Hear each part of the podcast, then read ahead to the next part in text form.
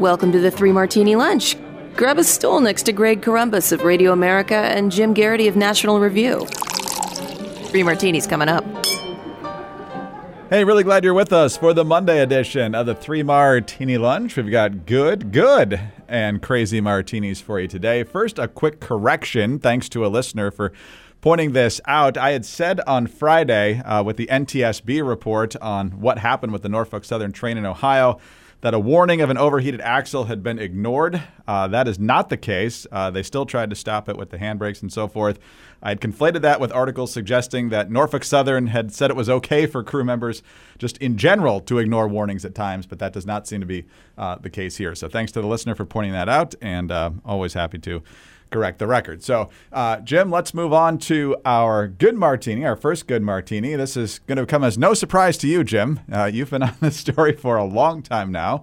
Uh, and that is that there is uh, growing evidence and growing admission that the COVID 19 pandemic started not from a wet market, but from a lab leak. Uh, we've seen this kind of trickle out over time from being absolutely forbidden to say completely reckless and conspiracy theory information uh, to now the Department of Energy, at least with low confidence at this point, saying that that's the case. Here is um, Catherine Herridge of CBS News talking about what the Department of Energy is saying and how it goes along with another important finding that we'll talk about in a moment. Two sources familiar with the U.S. government's COVID 19 origins investigation tell CBS News there is new reporting from the Department of Energy that supports the lab leak theory as plausible.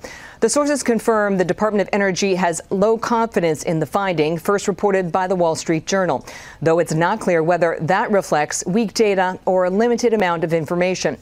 While the new reporting is classified, the sources say they believe it may be separate from an earlier analysis by the Department of Energy's Lawrence Livermore Labs, which is home to some of the government's most qualified biologists. That assessment also pointed to a potential accidental lab leak in Wuhan, China. Now, yesterday on CNN, uh, National Security Advisor Jake Sullivan was saying that's not necessarily what the intel community has uh, concluded yet, but uh, we're keeping all options open here. Jim, obviously, we're inching in this direction officially. Uh, you have suspected this is the case for a long time. I know other people have as well. So, how significant is this reporting from the Wall Street Journal that reflects what the Department of Energy believes now? I think it's pretty darn significant, in part because it indicates that the investigation is indeed still going on. Listeners probably remember the declassified portion of the intelligence community's report that came out in 2021, I believe, and that basically said, but we don't know. Uh, they said that some agencies believed that natural origin was more likely. One, which at the time had been ident- unidentified, but we've subsequently learned was the FBI, uh, said that they believed that it was more likely to be a lab leak. And then there were some that were neutral or had not didn't lean in either direction. One of which was the Department of Energy, which was based on this Z division in Lawrence Livermore National Labs. I'll talk a bit more about that in a second what's a little significant about the FBI is that actually their research comes from their folks who work at the National Bioforensic Analysis Center, which is over at Fort Detrick, Maryland, which is the group that basically is the U.S. everything related to bioweapons. They do their research. Now, again, I don't want to be misconstrued here. This is not saying that they concluded that it was a bioweapon. However, these are the folks who, you know, are doing the most research with the most dangerous stuff on our side and if the FBI is working with them, okay, well, that does make it seem like they would, you know, really know what they're talking about. And oh, by the way, when the U.S. scientists who work with really dangerous stuff look at it and say, yeah, from what we know about their labs, they probably didn't have enough safety features. They probably didn't have enough trained personnel. We find it plausible. Well, I think that is, you know, they are people who know of what they speak because they do that sort of thing as part of their day jobs every single day. As for Lawrence Livermore, I saw last night some people saying, well, what, what does the Department of Energy know about viruses and viral research? Uh, you know, th- these guys have no relevant expertise. That is about as wrong a statement as you can make. And I suppose I can forgive it if everything you know about the Department of Energy comes from watching Stranger Things.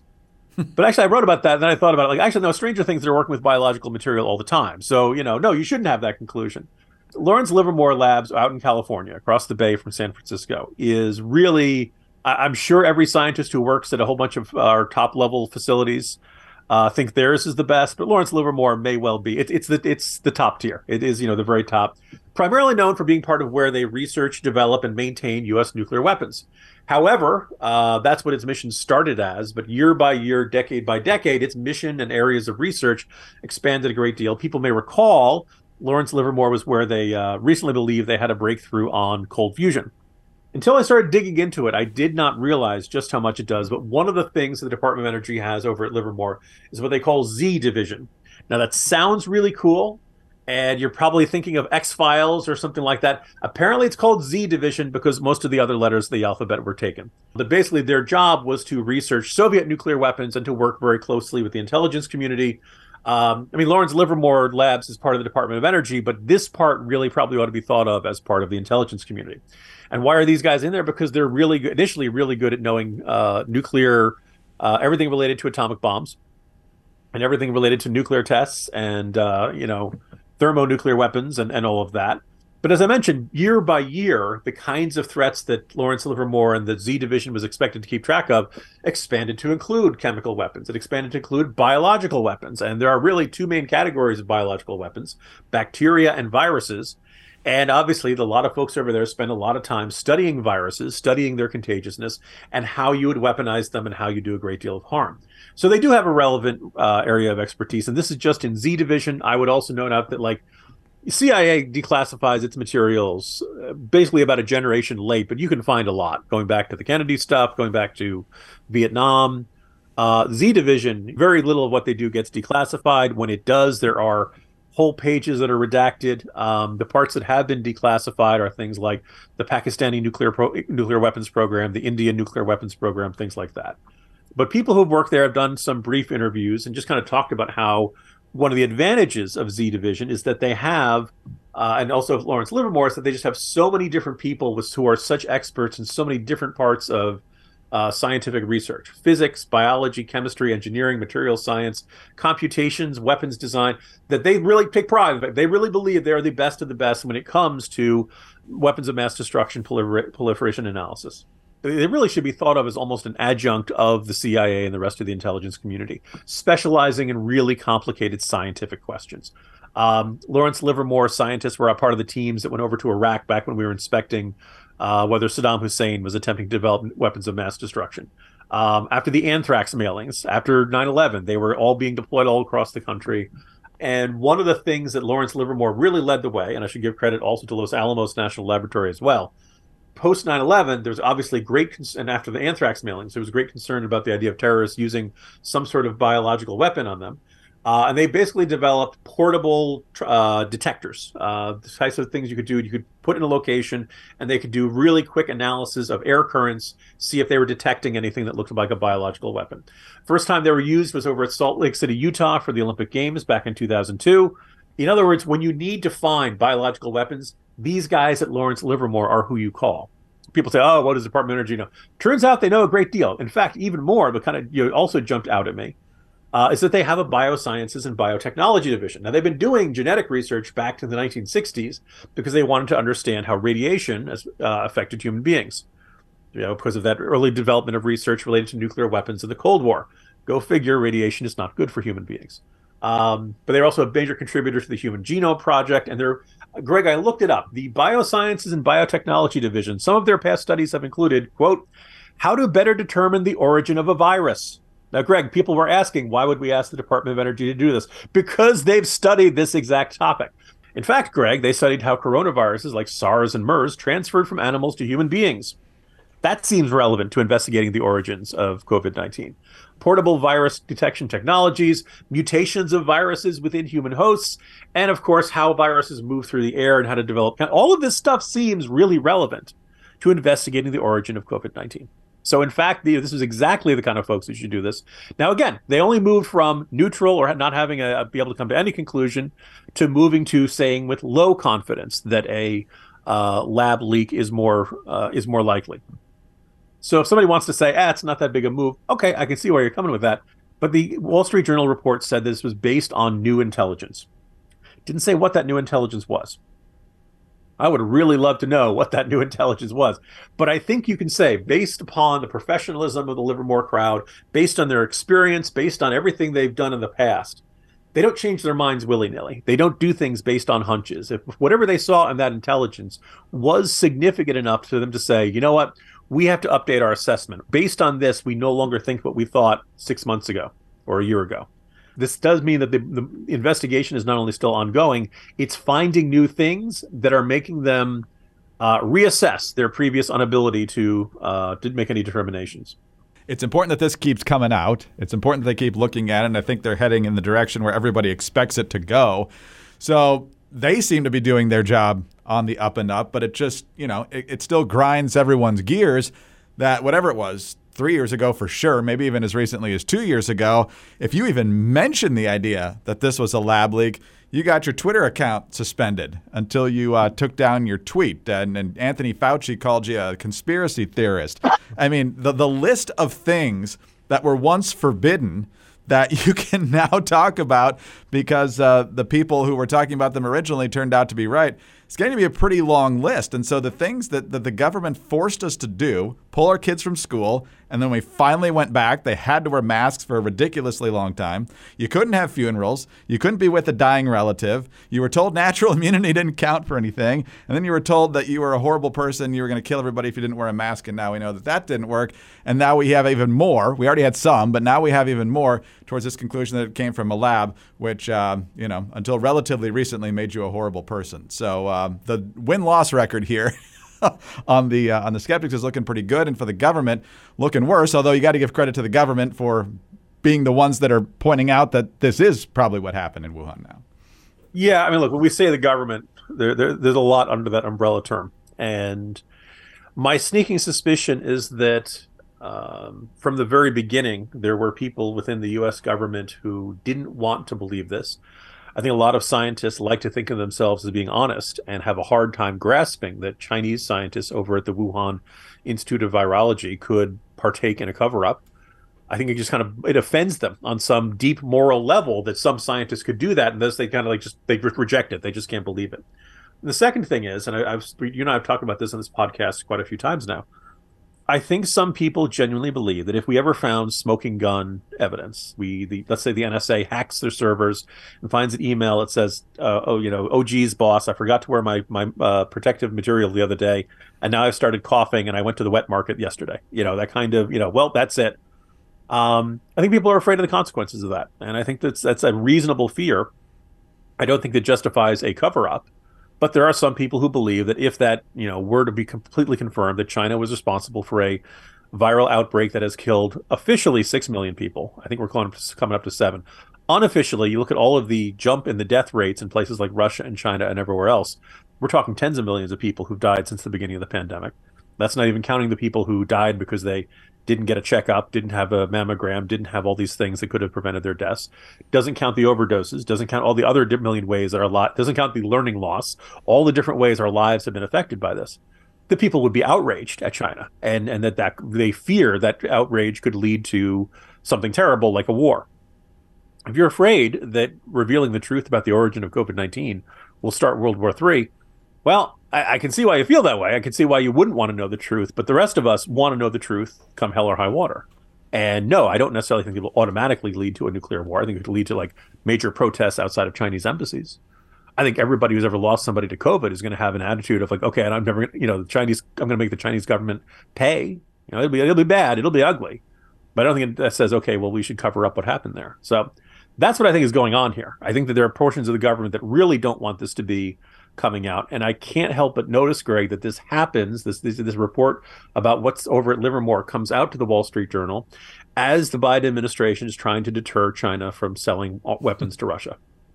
I have no proof that those two are connected. I just find that timing interesting, and I wonder if the Biden administration really wanted to believe that they were going to be able to rebuild a good, stable, working relationship with China.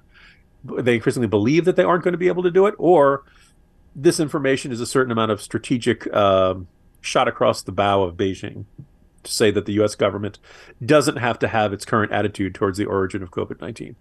That would actually be mildly impressive in terms of logistical diplomacy, which makes me skeptical that they did it on purpose. But nonetheless, yeah, that's why that's why we shouldn't believe it. That's you know.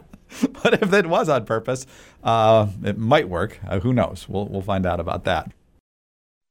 All right, Jim, on to our second good martini.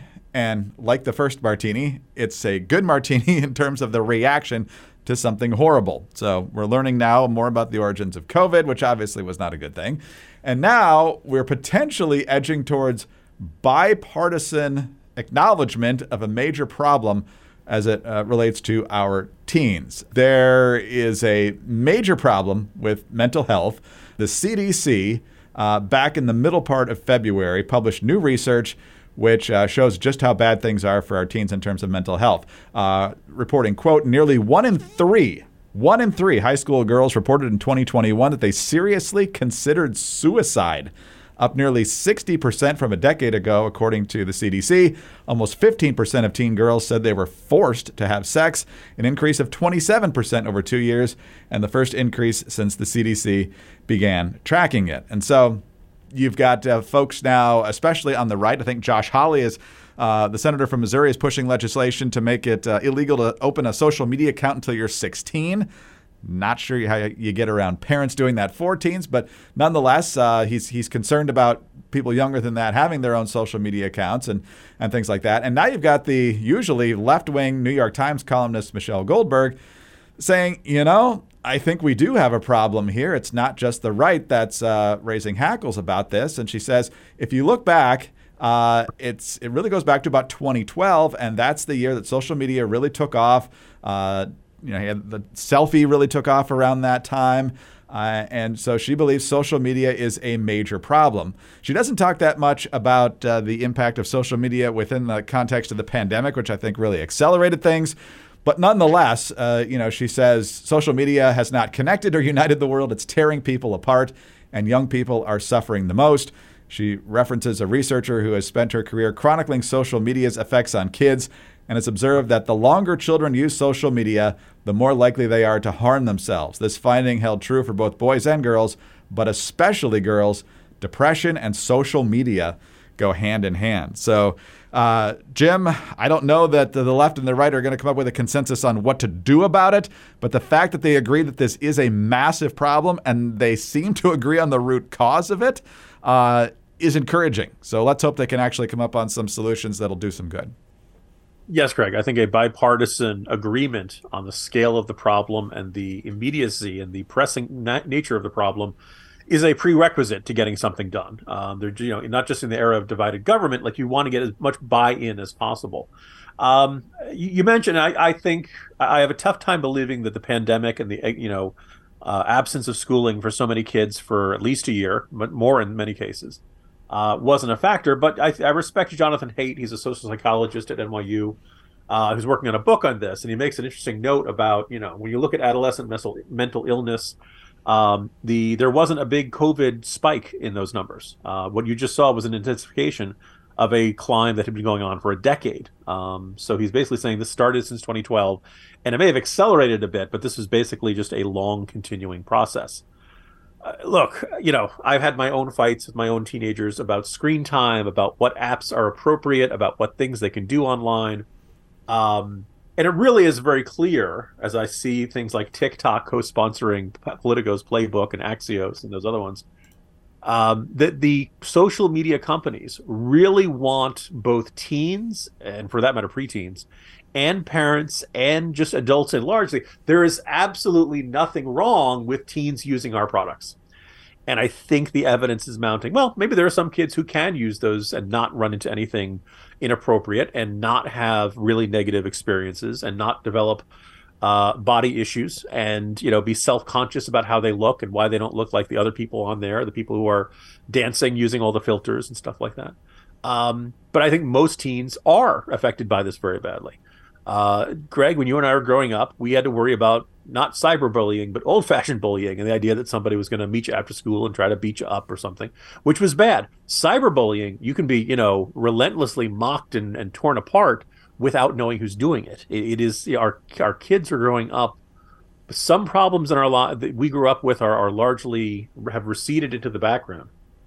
But there are new challenges in their lives, and I have a very hard time believing that the social media companies have put kids' interest first. There are certain things that might be okay for adults, you know, might not be okay for adults either, for that matter. But you know, that you at least the the adult brain is fully formed, or at least it's it's gotten as far as it's going to go. Uh, we can afford to have adult idiots running around. But teenagers, they still have potential. They still have hope for what they can turn into. The idea of social media making them depressed, making them anxious. Like the, the teen years are full of depression, anxiety, and uh, wondering where you stand and does somebody like me? And I feel alone. I feel like that, that's that already existed before social media. So social media is just taking it, putting a, a powerful magnifying glass and making it, you know, intensifying it so much. So look, I, you know, credit to you, Michelle Goldberg. I think it was very revealing that the tone of her column had to be, "Hey, liberals, this really is a, a, serious problem. It's you know, you don't have to say this is nonsense just because conservatives are arguing about that." I think it says something about the power of this reflexive negative partisanship in our in our lives. That you know that as long if Josh Hawley says something, liberals believe well it can't possibly be true, and that I think is one of the things that has you know been a major impediment to this. This idea that well, wait a minute, any complaint the conservatives have about anything in society must be suspicious and must be rooted in hatred and greed and racism and, and ethnocentrism and, and, blah blah xenophobia and all that kind of stuff. Like no, no, it really isn't a good idea for teens to be spending so much time looking at screens. No, I think that's right. And you look at the date on that 2012, 2010. I feel like that's kind of when we started getting ramped up with all this gender identity stuff.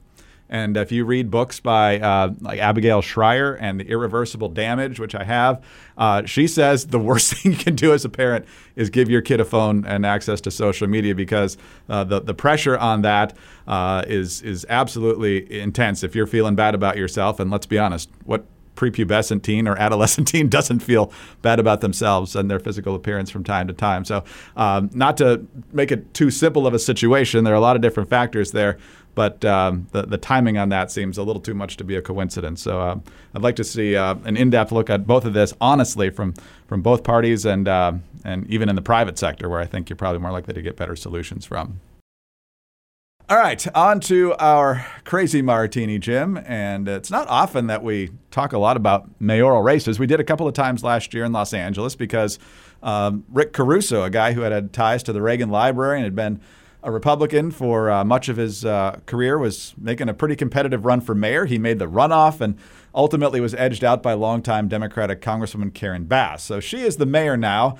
A lot of problems in LA, homelessness being a massive one, crime, uh, drugs, uh, lots of issues. But Jim, she's figured out she's figured out how to how to fix this problem. This is from Fox News. Los Angeles Mayor Karen Bass called to remove obstacles for new police recruits. Bass is looking to remove obstacles for police recruits who fail to initially qualify for training as a means of further diversifying the LAPD, according to a summary of her public safety goals obtained by Fox Digital. Police union leaders, though, are questioning the move.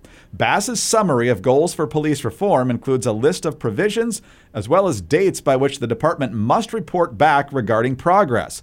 One provision says a deputy mayor will work in conjunction with a third party to evaluate the personnel process and identify obstacles to entry for recruits who fail to qualify for training.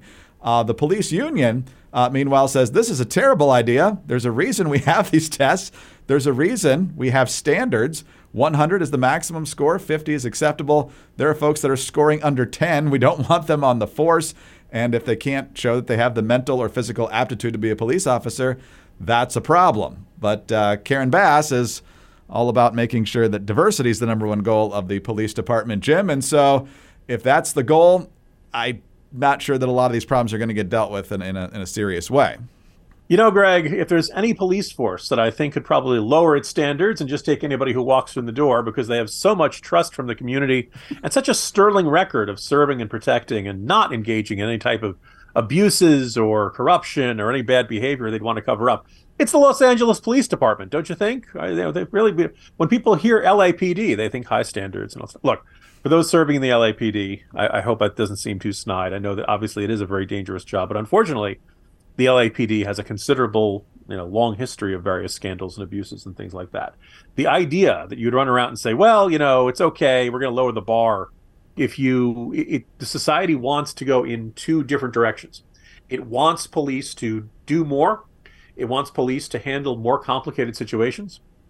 You've heard police lamenting that they're uh, expected to do things that are really the role of a social worker, except because the potential threat of violence means that they have to be present. They need to handle these situations with sensitivity. They need to handle these situations with uh, self, you know, cell phone cameras in their face, body cams on their on their uniforms. Usually, they need to do this in a way that not just is correct, legally correct. They need to do so in a way that looks correct to people who don't know the law, who don't know police procedure, because if they don't handle it correctly, it could turn into a major uh, controversy, flashpoint, uh, point of tension, and who knows, maybe even stir up a riot. We've seen it before, right? So that's enormous pressure to put on those officers. You can't ask them to do a harder job and then say, we're going to lower standards for people who want to go in. Now, I understand they have a major recruitment problem, not just in Los Angeles, probably in a whole bunch of communities. All right, well, maybe some of that reflects the fact that police are the universal scapegoat, or police are very often scapegoated, or I should say, all police are scapegoated for the actions of, of the bad apples. And, you know, the kinds of young people who would go into a career in law enforcement have second thoughts about that. They're not sure they want to do that. Who wants to be the person who has to show up to a domestic disturbance or some other potentially violent situation and everyone in the neighborhood thinks you're the enemy and you're the bad guy and is itching for a fight to either uh, catch you doing something they perceive to be abusive, whether or not it actually is abusive, and who are eager to to start a ruckus, start some sort of sort of violent confrontation with you. Um, you you can't go in both directions. You can either have you know t- you you can either uh, expect more from police, but at which point you have to expect more from the people walking through the door who apply to become police. Or you can expect less from police, and then you can lower the standards for the kinds of people who come to police. I actually think that would turn out very, very badly. So the, your, your choice, LAPD, your choice, Karen Bass. Isn't it surprising that long after this, you know, lo and behold, she's in office, and now she's trying to push it in both directions. We expect more from police, but we're going to let less qualified recruits get in and wear the badge. Hey, Greg, what could go wrong? exactly. Two quick exit thoughts here. Uh, as you and I both know, Jim, the most sterling record in the history of the LAPD was from a African American police officer at Nakatomi Plaza in December of 1988 with uh, Sergeant Al Powell. So uh, he was uh, uh clearly uh, competent for the job, and so he, he met all the training standards. Secondly, Los Angeles. Just a couple of months ago, you could have made a different path, could have made a different choice in what direction you were going. So, Jim, way to go, Los Angeles. For- way to go. I, I was going to say, uh, you know, Sergeant Al Powell had an absolutely sterling record, other than the teenager he shot. oh, there's that. But other than that, there's that. He there was that. He redeemed. Other himself. than that, it was terrific, and uh, you know. Anyway, Jim, quite a way to start the week. We will talk to you tomorrow. See you tomorrow, Greg. Jim Geraghty, National Review. I'm Greg Corombos of Radio America. Thanks so much for being with us today. Do subscribe to the Three Martini Lunch if you don't already and tell a friend about us as well. Thanks so much for your five star ratings and your kind reviews. Please keep those coming. Get us on your home devices. All you have to say is play Three Martini Lunch podcast and follow us on Twitter. He's at Jim Geraghty. I'm at Dateline underscore DC. Have a great Monday and join us again on Tuesday for the next Three Martini Lunch.